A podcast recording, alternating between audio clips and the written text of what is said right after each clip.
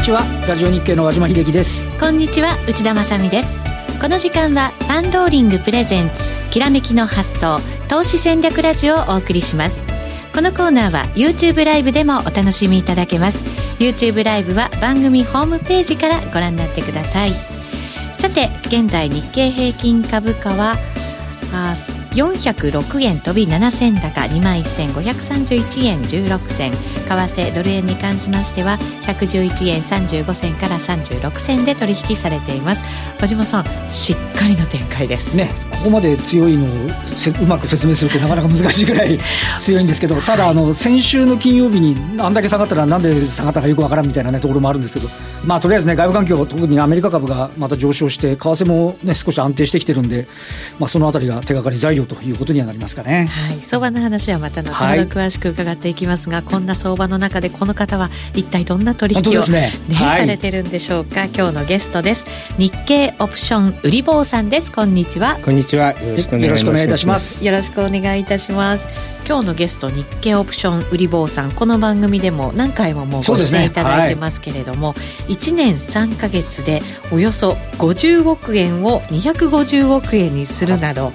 全米最大のあの年金基金を運用していた素晴らしい実績をお持ちの方だということでございます、はい、すごい膨大な金額運用されてたんですね。そうですね。アメリカの年金は、まあ、1社だけで3兆円とかっていう金額がありますから、まあ、その一部を、はい、えー、まあ、いわゆる、まあ、ヘッジファンドみたいな形でやってたんですけども。はい、はい。今の手法というのはその時の取引をやっぱりヒントにされてるところもあるんですか？えーとまあ、基本的には高いものは売り安いものは買うということですけれども、うんはい、基本的にはあの機関投資家とかプロが、まあ、ある程度やっていく手法と個人がやる手法は違いますので、うん、えっ、ー、と、個人の皆さんでも、まあ難しいことを考えずに、えー、数学的なことをあんまししないでやるっていう方法で、まあ少しずつ少しずつ銀行の金利がほとんどないですから、はい、その段階で安定的に継続的に包括的に、まあ、あの資産を増やしていくという形の、まあ、運用方法をとっております。はい、その投資手法も基本的なところも今日も教えていただきますが。オプション売り坊さんが今どんな取引をされているのか、うん、ここからの戦略まで今日は伺っていこうと思います。すね、どうぞよろしくお願いいたします。よろしくお願いします。その前にパンローリングからのお知らせです。きらめきの発想でおなじみ、大岩川玄太さんのセミナー、玄太の投資カレンダーの使い方、考え方が3月23日土曜日の午後に開催されます。4月から12月までのマーケットの基礎的な考え方、特に夏に向けて注意すべき銘柄、投資カレンダーで見る攻め時、守り時を集中的にお伝えするセミナーです。また、ビーコミさんこと坂本慎太郎さんと、遠蔵さんこと田代が学さんによる月例講義の2019年3月号も現在好評配信中です。ファンダメンタルズ分析を用いての市場分析、具体的な銘柄選択、20銘柄バスケットの組み入れなど、毎月情報満載の講義となっています。こちらも番組ホームページから詳細をご確認ください。それでは進めていきましょう。このコーナーは投資専門出版社として投資戦略フェアを主催するパンローリングの提供でお送りします。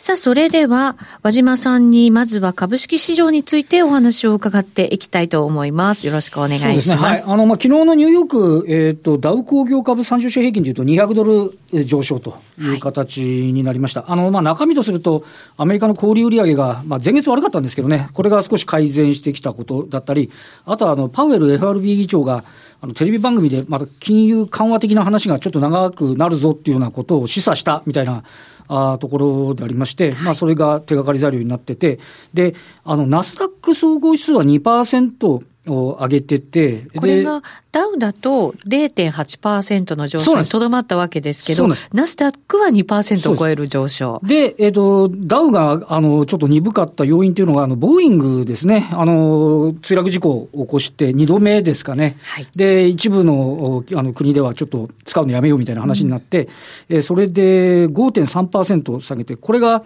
ダウ工業株30種平均を150ドルぐらい押し下げる要因になってるんで、なので、結構じ実態としては、これも入って実態なんですけど、はい、もうちょい上まであってもよかったのかなっていう部分があって、で、ね、えっ、ー、と、CME の225先物は、えっ、ー、と、21,160円で終わってきていたんですけど、うん、これ、あの、6月現月なんで、えっ、ー、と、3月の配当が落ちてる状態。なので、配当つけてみると、えっ、と、大体200円、21,360円ぐらいが妥当なところで、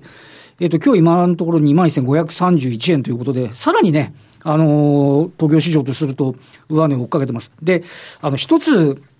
えっ、ー、と、法則があるわけじゃないんですけど、はい、あの、実は2月、えっ、ー、と、これ先週の金曜日株価が急落したじゃないですか、S q の日。はい、で、2月の8日、1か月前も S q の日が日経平均418円安だったんですよね。はい。何があるかちょっとわかりませんけど、とりあえず S q きっかけに下落してるパターン、その後戻すパターンっていうのがですね、うん、なんかこうリズムになってるような感触で、それが先週末少し下げ幅、あの、拡大した分、今日上げ幅拡大しちゃってるっていう側面も、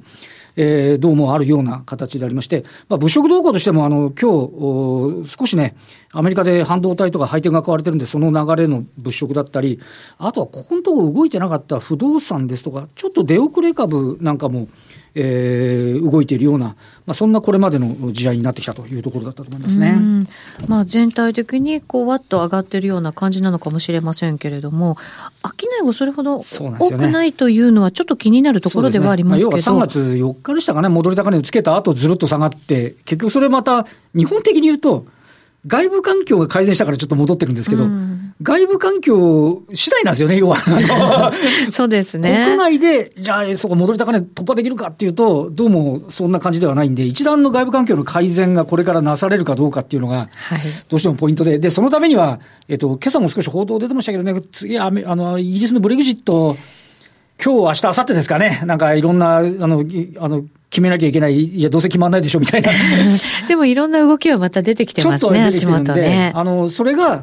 少しね、そんなに、あの、一番警戒するレベルじゃなかったかどうかとか、あとはね、あの、アメリカ、米中の貿易の問題だとか、その後は今度、えー、日米のね、話、はい、これはちょっと今度直接的な話になってきますんで。そうですね、始まりますからね。ねそういったところを見つつっていう話は変わらないのかなっていう感じはしますよね。はい。合わせて米欧もね。米欧もですよね。そうなんですよね。はい、はい。そのあたりを見極めつつという環境は引き続きあるということだと思いますね。いう方ですね。えー、それではこの後は今日のゲスト、日経オプション売り坊さんにお話を伺っていきます。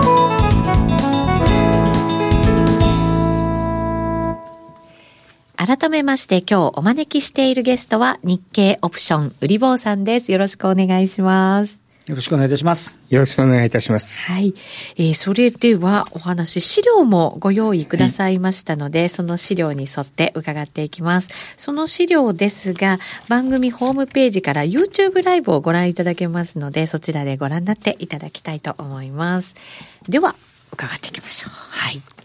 はい。えっ、ー、と、まず最初は4ページ目のところからお話をさせていただきたいと思ってるんですけれども、はい、えっ、と、先ほども少しお話ししました通り、えっ、ー、と、プロにはプロ、機関投資家には機関投資家の運用方法があり、個人には個人の、まあ、運用方法があるよということを考えています。で、特に個人として目標としていたいのは、とにかく安定的に継続的に包括的に、まあ、あの、運用していきたいと。まあ、具体的に言うと、例えば株式を買った時に、いいつ、例えば投資金額が50%上がるか。100%上がるか。まあ上がれば上がればそれでいいんですけれども、でも計算はできないっていうことですよね。うん、ですからそれをもとにしてや、例えば賃貸に入ってたとして家賃の支払いはできないので、まあ、キャッシュフローは読めませんという形になります。はい、で、その辺をもし定義として私が勝手に考えていることは、えっ、ー、と今この4ページにありますけど、投機と投資と運用なんですけれども、えっ、ー、と、まあ、あの、いつも投資をしている方とかってよくあるんですけれども、えっ、ー、と、それがある程度計画的、安定的、継続的にできるのかどうかと。まあ、そういうような目標で考えるとすると、それはまあ、投資というのは、まあ、運用という形で、うん、えー考えていく必要があるのかなと。で、あの今回、えーと、ご紹介しているものとにつきましては、えー、運用ということで、まあ、安定的に、まあ、オプションを使ってるんですけれども、まあ、オプションを、まあ、使いながら、えー、毎月毎月やっていくと。で、これも、あの、前回、前々回と少しお話をさせていただきました、えー、オプション取引の魅力なんですけれども、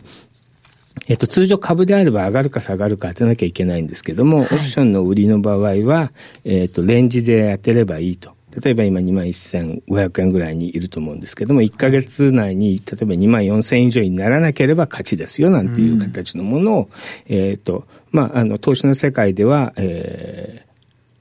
正規分布をするというような前提のもと、まあ、若干本当は違うんですけども、えそれを、え計算しながら確率的にやっていきます。で、特に安全に安全に安全に石橋を叩いて叩いて、まあ、時と場合によって石橋を叩いてしまって、あの、壊しちゃって、えそれができない時もあるんですけれども、はい、えっ、と、まあ、安全に安全にやっていくと。はい、で、基本的に1ヶ月ごとに、えっ、ー、と、オプション S q が来ますので、はい、まあ短いものですとウィークリーで1週間ごとに決まるので、非常にまあ投資の期限が決まってます。株を買った時に、いつ上がるかって計算ができないのに対して、もう必ず1ヶ月後に、えー、S q が来ますので、まあ、これは、あの、イメージしていただくのは1ヶ月の、例えば自動車保険を売る側になって、、で、1ヶ月自動車事故がなければ保険料の支払いはないよと。ですから保険料は収入になりますよと。で、可能な限り車を運転しない人に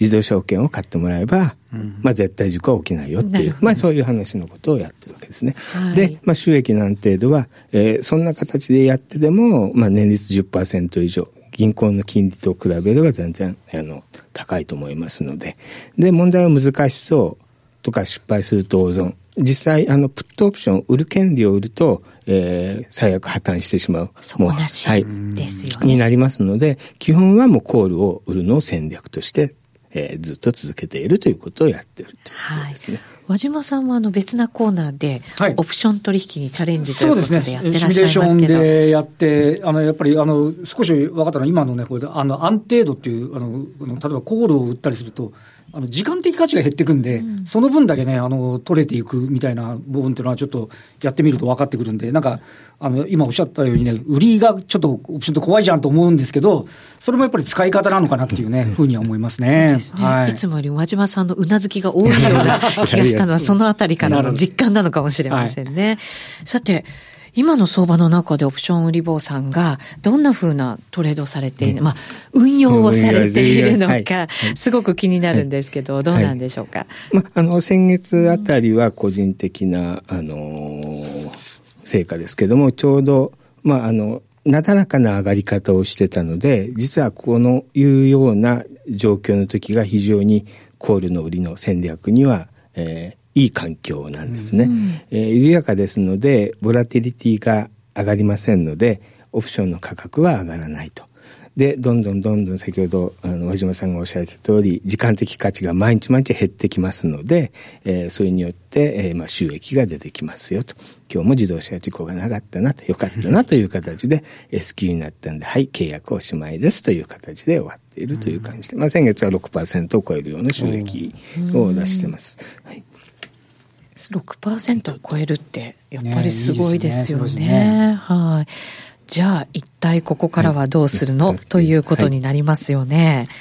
で、まあ、あの、6%とか、あの、その高いものにえー、ついては、まあ、ブログでは4%目標なんですけども、はい、若干プットやなんかも使いながら少し難しいやつを組み合わせたりしてるんですけども、はい、えっ、ー、と、まあ、あの、通信講座でやらせていただいているのは、まあ20%、2%ぐらいコールだけっていう感じでやれば、えー、まあ基本、えっ、ー、と、明日、どうですかね、3000円高っていう日経平均は、まあ普通はありえないかなと。まああり得るとすると、えっ、ー、と明日法人税をゼロにしますっていうのがあると多分あるかもしれませんけれども、はい、はい。そういうこと以外は、ないと思ってますので、まあ可能性としてはオプションのコールサイドの方であればそれほど怖いことはないんじゃないかなと。で、この後今、あの、私が簡単に考えている、まあ現状の分析なんですけども、はい、えっ、ー、と、今日、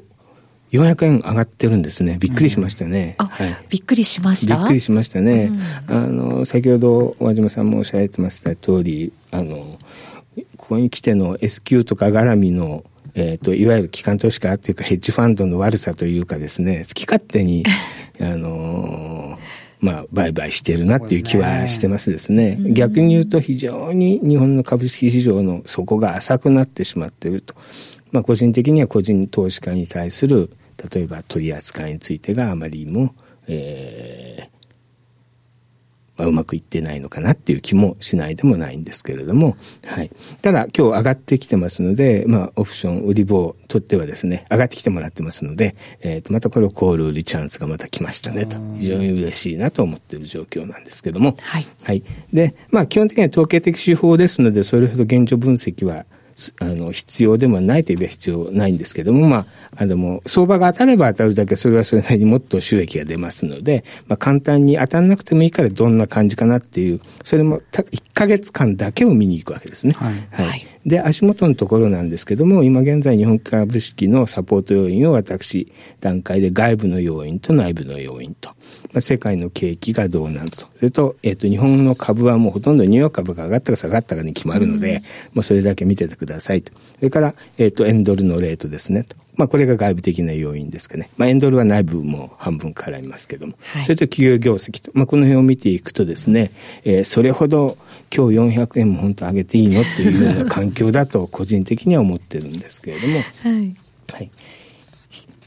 で、えっ、ー、と、8ページ目にですね、えー、これずっと見てるやつですけども、OECD の景気の先行指数と、まあ、世界の株価ですね。結局は世界の株価が上がれば上がるということで、えー、世界の株価は、えー、赤のグラフになってます。で、OECD の、まあ、景気先行指数があ青ですけれども、えー、まあ、若干上がってる部分と下がってる部分、左の一番左側の黒で囲ったところは下がってる局面ですよね。OECD のリーディングインディケーター、景気が悪くなってば当然株価世界的に下がりますと。うん、それから真ん中の、えーと、2011年の8月の段階でも下げ始めた時に株価が調整しているわけです。はい、で、今回についても、えっ、ー、と、下げてる。2017年の11月から実は世界景気はもうマイナスの方に下がってきてるわけですよね。ですからこういう環境においては先ほどの3000円高っていうのはまあ、ほとんどありえないでしょうという形で言えば、うん、まあ、コール売りっていうのは一つ、まあ、着目してもいいのかなという形ですね。うん、で特に足元若干戻ってますけれども、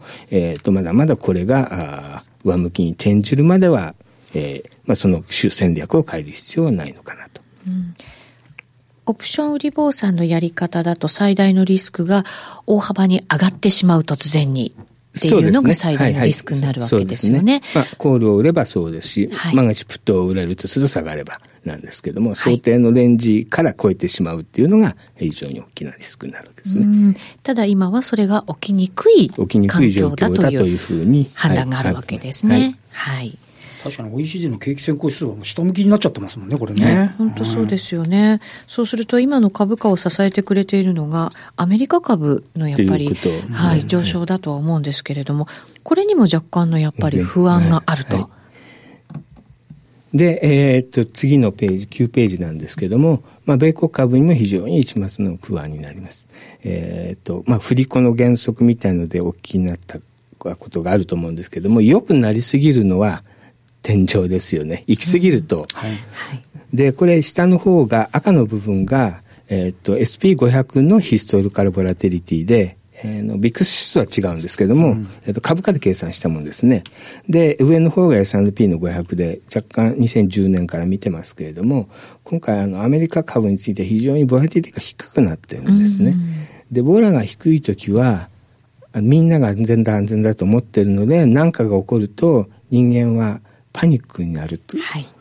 動物ですので、まあ、動物って言って、あの、語弊があるかもしれない。生き物ですので、はい、そうですね。はい、動物ですよね。はい。あの、なので、これを考えると、えっ、ー、と、若干、えっ、ー、と、まあ、非常に厳しい状況になる可能性がありますよと。で、黒で丸をつけたところなんですけれども、えー、ここも若干、えっ、と、ボラティティが非常に低くなっているような段階の時に、はい、まあ、その後、やはり急騰、ボラティティが上がることによって、まあ、急落するという環境になって、てます。まあ、あの、2016年から18年に対して安定的にずっとボラが低い期間が続くので、いつ起こるかわからないですけれども、えっ、ー、と、現状としてはパニックが起こる可能性があるので、ちょっと、えー、注意をしておく必要があるのかなという感じですかね。この S&P500 のチャートが三尊天井にね。そうそうそう。トリプルトップに見えるっていうね、感じがある。これ折り返しちゃうとね。そうなんですよね。ここもちょっと気になるところではありますので、はい、このボラティリティがどう上がっていくかっていうことですよね。で、もう一つ、為替についてもですね、まあ、いろいろテクニカルで、はい、えー、サポートのところを切れてると思うんですけど、私は、あの、若干一つ、あの、スポットのレートの位置を見てるんですけども、えっ、ー、と、2017年の1月の19日、これトランプ大統領の就任の前夜の、例えば上はアメリカドルと、米ドルとの、あ、ごめんなさい、アメリカドルと日本円の関係ですね。114の84銭。まあ、東京で見るか、どこで見るかによって若干違うんですが、うん、この辺にあるわけですよね。はい、で、今現在は、まあ、111円のところで、えっ、ー、と、まあ、あの、予測によって114円、115円とか120円いくっていうようなことは、トランプ大統領が就任している間はありえないでしょう。なぜかというと、この110、自分の1月の20日からはトランプ大統領のいわゆる成績になるわけで、はい、で、これ以上に円、ドル安が、えっと、す、すあの、ドル高が進んで、えー、今現在全然改善できない貿易赤字が増えるようだとすれば、彼らは、あの、トランプ大統領も言い訳つかないわけですよね。だから彼らはトランプ大統領にしてここを超えさせてはいけないよと感じ的に思ってるんですね。ある意味目安であり、成績表であり。はい、これ以上になったらいけないですよと。で考えると、まあ、あの、相場勢いつくので112円ぐらいからは、いわゆる口先介入が毎回毎回入ってくるという水準かなと。まあ、この水準よりはいかないですよと。で、これ水準よりはいかないということであれば、えー、と当然日本株については、えー、円安に触れれば業績上がるかもしれませんけれどもと、まあ皆さんそう信じている状況ですけれども、はい、まあこれ以上いかないとすれば、為替のサポートもこれ以上はもうそんなないでしょうと。まあ金利差もだんだんだんだん縮小してきてますので、まあ若干円高の方に触れる可能性の方がでかいですよと。特に1月の、えー、初っ端の日ですが年末かけたの。あそこのところの急落みたいなのがあるのであれが怖いなっていう。ところですね。はい。ドル円に関してもまあドル安方向であるし、ユーロに対してもドル安方向、ね、はい、保ってるんですね。で、えっ、ー、と、11ページのところで見ると、まあ、若干のか、あの、日本の株ですけども、えっ、ー、と、まあ、13週平均移動線。これも、あの、この赤いところですね。一番右側の円で囲ったところが、まだ、あの、下げてるんですね。うん、まあ、あの、13週ですので、約3ヶ月ぐらいのものがやはりある程度上向きになってこないと相場は底入れをしないので、まあ、あの、1ヶ月1ヶ月で見てますので、うん、まだまだ下げてる状況ですね。今日上がってますけど、まだまだ、えっ、ー、と、移動平均線としては下がってきてますので、はい、これの変極点まではそんなに心配しなくて大丈夫かなと。いうことになるわけで。はい。はい、えー、そして、あともう一つ、はい、まあ、あの、私ブログも書かせていただいてるんですけども、えー、実は、あの、業績がどんどんどんどん予想が悪くなってるんですね。で、金曜日、えー、まあ、下げましたけれども、あの時っていうのは、えっ、ー、と、予想 EPS が30円ばっか下がったんですね。30円で12倍をかけてもらえば360円の下げは単に漁創業績のあの下方修正になったことによってもいわゆる justify、正当化できるわけですから、はい、まあ、別にその段階で言えば PR は上がらなかった。あの、下がらなかったわけですね。うん、失礼しました。で、その関係ですると、まだまだここに来て下がってきてますので、これがやはり企業業績が足元悪いので、とあの日本株主導でいわゆる日本のあの業績がいいからといっての上昇局面には非常になりにくいでしょうという形ですかね。うそうですね。この貿易摩擦なんかの形がどんなふうに決着がして、はい、で、その後どういうふうに企業業績に、うん、まあ影響があるのかっていうところまだね、わ、かりませんからね。今あのおそらくここで30円日経平均の人欧米平均下がったっていうのはみずほとかルネサスの分だと思うんですよね。ねはい、でルネサスがやっぱり中国の原則の影響もろ受けな話になっちゃってて、やっぱりじゃあそれ、ルネサスだけなのっていうと、どうもそうでもないんじゃないのみたいなね、これやっぱり人取引もおっしゃる通りで、去年の12月末は1708円、1800円近いところにあったんですよね。そうですよね、ね、史上最高のね、水準のあたりでしたから、ね、それがやっぱりね、1700等円台まで低下してきてるっていうのは、やっぱりちょっとねっていうね、あの話にはなりますよね。うん、そうですね。はい。PBR もね、ずいぶん低くなってっていう、はい、はい、ところですよね。徐々に削られてきてる感じですね、今あたりはね。はいで、もう一つ、えっ、ー、と、13ページのところなんですけれども、はい、これをそれぞれ毎日予想 EPS に、えーまあ、勝手に緑の線が PR が例えば14倍下の方が12点黒の部分ですね。5倍上が14.5、えー、倍ですか、えー、のところを引いてるんですけども、えっ、ー、と黒で囲ったところの、まあ、左側のところはそこそこバンドの間にあった部分が、えっ、ー、と、2018年後半から、えっ、ー、と、バウンド下に切れちゃってると。すなわち日本、あの、株式に対する PR が低い低いとで、これはよくある議論で、PR が 12. 点何倍だから割安ですよって言ってるんですけど、実はこの黒の部分のところとその前のところでは大きく実は違っていることがあると私は感じてるんですね。特にあの、海外で運用してましたんで、非常に気になるんですけども、えっ、ー、と、何が起こったかっていうと、直近は、あの、日本の統計に対して、えー、信頼が置けないっていうことがバレてきちゃいましたですよね。はいうんで、投資の原則で言えば、まあ、機関投資家からすれば、プロからすれば、えっ、ー、と、わかんないものに投資をして大損したら、これ訴訟問題になるわけですよね。ということで日本に対するリスクは高まったわけですよね。はい、ということは PR は高くちゃいけないので、それで多分あの PR の水準が1ポイントぐらい下がっちゃってるんでしょうねという感じで。ですから今現在、まあ、PR のやっぱり12.5倍ぐらいが上限のところなのかなっていう気はしてますけれども、まあ、あの、統計問題とかがうまく解決して、また外人がもう一遍日本の統計とか市場について信用できるよというふうになればいいかもしれませんけど。それはなかなか今の環境では難しいぞという、ね、業績が過去バイアスになってる時に、プレミアムはつけにくいですよね。そうです。そうです ね。はい。そうですね。そうすると、あんまり上値は今のところ考えられないのかなという結論に、はい、ね、至りそうな感じがします。この後 YouTube ライブで限定配信でもお話を伺っていきたいと思います。えー、さて、えー、改めて日経オプション売り坊さんのセミナー、通信講座について伺っていきたいと思うんですが、はい、セミナーが3月23日土曜日の10時から行われるということです。はい、こちらはオプション未経験という方も参加できるセミナーと伺っていますが、どんな内容になりそうですか、はいしたら、えっ、ー、と、もうあと1ページだけあったので、この、まあ、あの、法人、今の企業業績のところですけど、法人企業統計を見ていただいても、ずっと営業利益とか経常利益下がってますので、はい、えー、これもまた今後も下がっていく可能性があるでしょうという感じですね。はい。はいあと、まあ、イベントについてこういうのを見ながらやってますよ。で、えっ、ー、と、セミナー関係なんですけども、えっ、ー、と、3月23日の土曜日に浅草橋日和カンファレンスルームでやらせていただいてます。えー、で、えっ、ー、と、ファイナンシャルリテラシー、まあ、金融に対する、まあ、金融知力っていう日本語があるんですけれども、まあ、これについて、えーまあ、どうやって高めていったらいいのかと。えーと、簡単に言うとですね、えーと、物事が例えば新聞とかにもあるんですけども、えーと、その事実の客観的な事実は何かと、はい、でその後はいわゆる解釈論の問題なのでそこをもし間違って解釈しちゃうと、はい、実は違いますよと。それを自分で高めていこうと。はい。